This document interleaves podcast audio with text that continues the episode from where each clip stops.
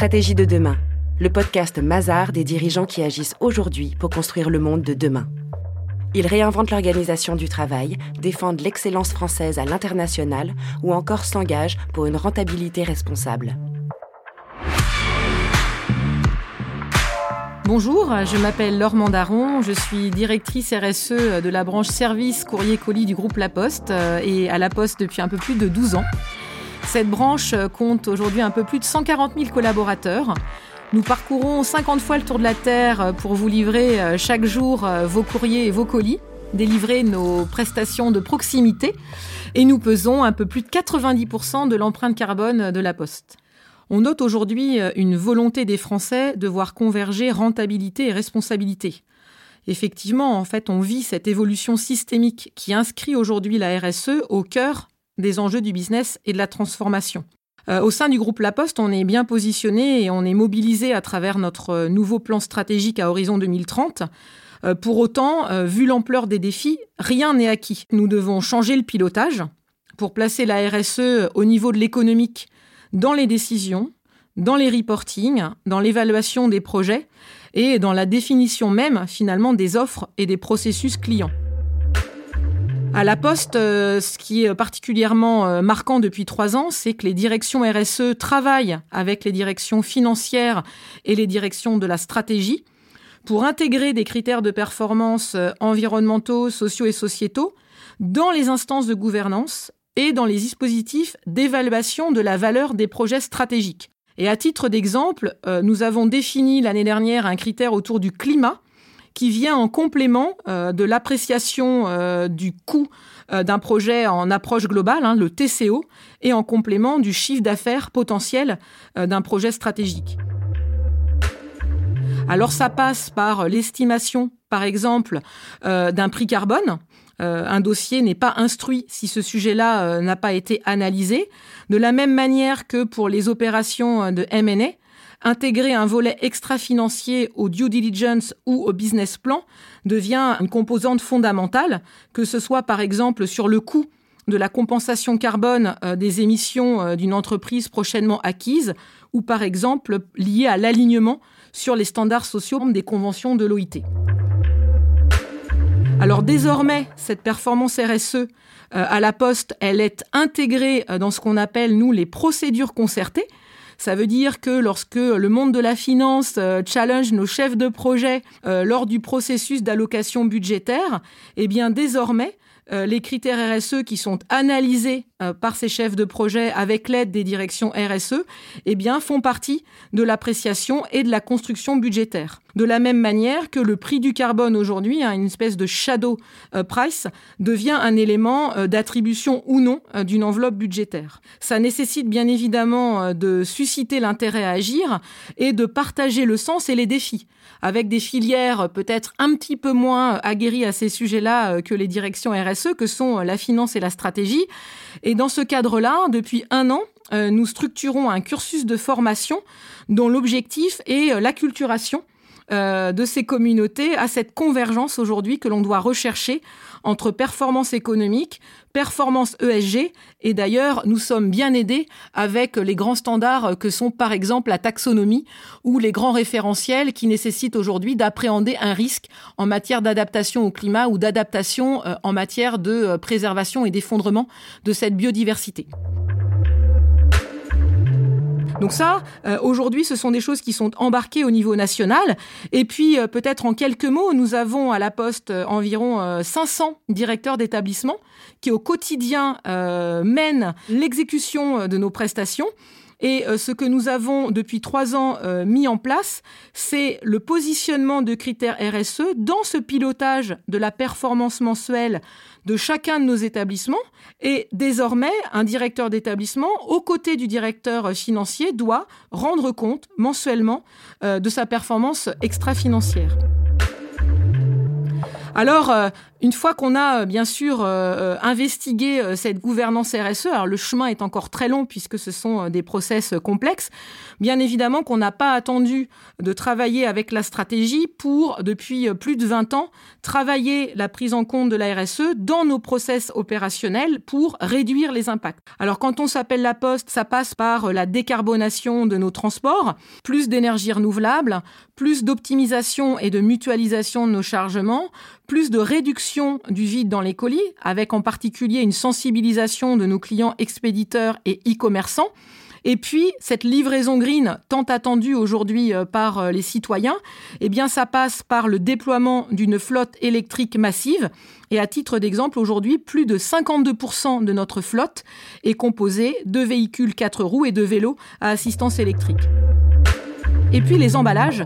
Euh, aujourd'hui, la frugalité euh, des matières, la pénurie de composants euh, est préoccupante. Nos emballages donnent lieu à des démarches d'éco-conception, mais nous devons également inciter la réutilisation et les pratiques de reconditionnement dans une logique d'économie circulaire. Et depuis cinq ans, au-delà de cette approche finalement métier, nous avons inscrit la performance RSE comme une composante clé de la conception même de nos produits et de nos services, de manière à ce que tout marketeur puisse être en capacité d'appréhender à la fois les impacts négatifs de leurs offres, mais également de savoir saisir les opportunités business procurées par ces sujets extra-financiers Eh bien, ça passe tout d'abord par un cursus de formation. Alors nous, on l'a intitulé le marketing RSE, un levier de création de valeur, que nous avons aujourd'hui inscrit au sein même de l'école du marketing. C'est inscrit dans des parcours obligatoires. Ça fait partie aujourd'hui de l'employabilité d'un bon marketeur, puisqu'il doit être en capacité de bien appréhender les défis et les enjeux pour lui-même pouvoir susciter l'intérêt à agir de ses équipes. Et puis bien sûr, il faut mettre en main euh, de nos marketeurs des outils à la fois d'analyse de cette performance extra-financière des offres, à la fois, bien évidemment, bâtir des plans de progrès dans cette logique qui est une logique de cycle de vie, mais également une offre à des incidences sur la diversité, l'égalité des chances, l'inclusion, quelles sont les pratiques de mes fournisseurs, de mes prestataires? Et là, on aborde la sphère, par exemple, des achats responsables. Donc vous voyez, être exemplaire sur son périmètre de responsabilité directe, le défi est déjà euh, significatif, mais aujourd'hui, on doit aller au-delà concrètement, aller au-delà, c'est également être une entreprise engageante. Et ça s'inscrit notamment dans une démarche d'entreprise transformante. Alors comment être une entreprise transformante aujourd'hui Eh bien, ça nécessite d'adopter une approche qui inscrit sa vision dans le long terme, qui intègre une approche en coût global, on en parlait euh, il y a quelques minutes dans la gouvernance, mais c'est aussi d'être en capacité de bien appréhender ses interactions avec l'ensemble de son écosystème. Typiquement, les exemples que je vais vous citer, c'est qu'on est capable de fédérer un écosystème qui parfois euh, réunit des parties prenantes qui sont euh, dans des contextes avec des injonctions contradictoires et des intérêts divergents. Et c'est aussi être en capacité de partager son retour d'expérience. Et euh, je suis à la poste bien placée pour le savoir, de pouvoir procurer un terrain d'expérimentation à ces parties prenantes pour pouvoir initier des expérimentations, faire travailler des startups et trouver les solutions de demain pour transformer et apporter des réponses à ces transitions écologiques, démographiques, numériques et sociétales. Puis récemment, on est très fiers, nous avons lancé une offre qui s'appelle Retour des emballages réutilisables dédiée aux fabricants d'emballages, dont la vocation est de les accompagner dans l'industrialisation de ce processus de retour à vide, puisqu'il était aujourd'hui euh, fondamental d'arriver à dynamiser ce marché de l'emballage réutilisable. Pourquoi? Parce qu'il est fondamental de passer à l'échelle pour avoir un business plan rentable. Alors pour conclure, J'aurais envie de passer quelques messages issus de quelques années euh, de pratique. Eh bien, tout d'abord, une stratégie RSE, ce n'est pas une somme de bonnes pratiques. C'est aujourd'hui une démarche qui nécessite de revoir en profondeur le modèle économique, de placer ces sujets au cœur du réacteur dans cette logique d'interaction avec sa chaîne de valeur.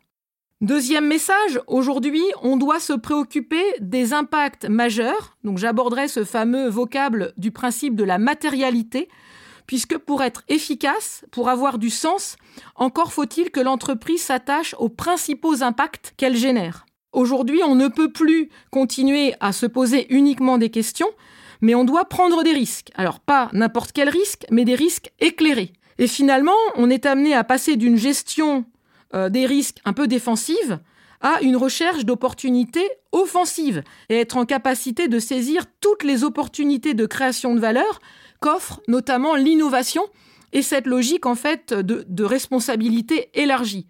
Et enfin, ce que j'ai envie de partager aujourd'hui avec vous, c'est que cette posture de l'humilité est absolument fondamentale. Pourquoi? Parce que la RSE est un domaine qui est très vaste, qui est complexe, qui par nature est transverse, qui nécessite l'adoption d'une vision de long terme et qui chaque jour en fait euh, nécessite de bien euh, prendre en compte tous ces transferts d'impact, toutes ces injonctions contradictoires et toutes les nuances. Il n'y a rien de pire aujourd'hui pour notamment des communicants que d'entendre un directeur RSE qui dit ça dépend. Est-ce qu'il est préférable de décarboner euh, la logistique du dernier kilomètre ou le transport? Vaut-il mieux agir sur la biodiversité ou sur le climat? Ça dépend. Il n'y a pas de réponse simple. En revanche, ce qui est extrêmement intéressant aujourd'hui, et c'est un vrai défi, c'est de rechercher un équilibre subtil entre le besoin de simplifier, le besoin d'être pédagogue sans toutefois tomber dans la simplicité, le simplisme qui aujourd'hui de fait génère forcément des messages erronés et l'intégration d'erreurs qui peuvent être extrêmement préjudiciables sur nos sujets qui nécessitent à la fois humilité et équilibre.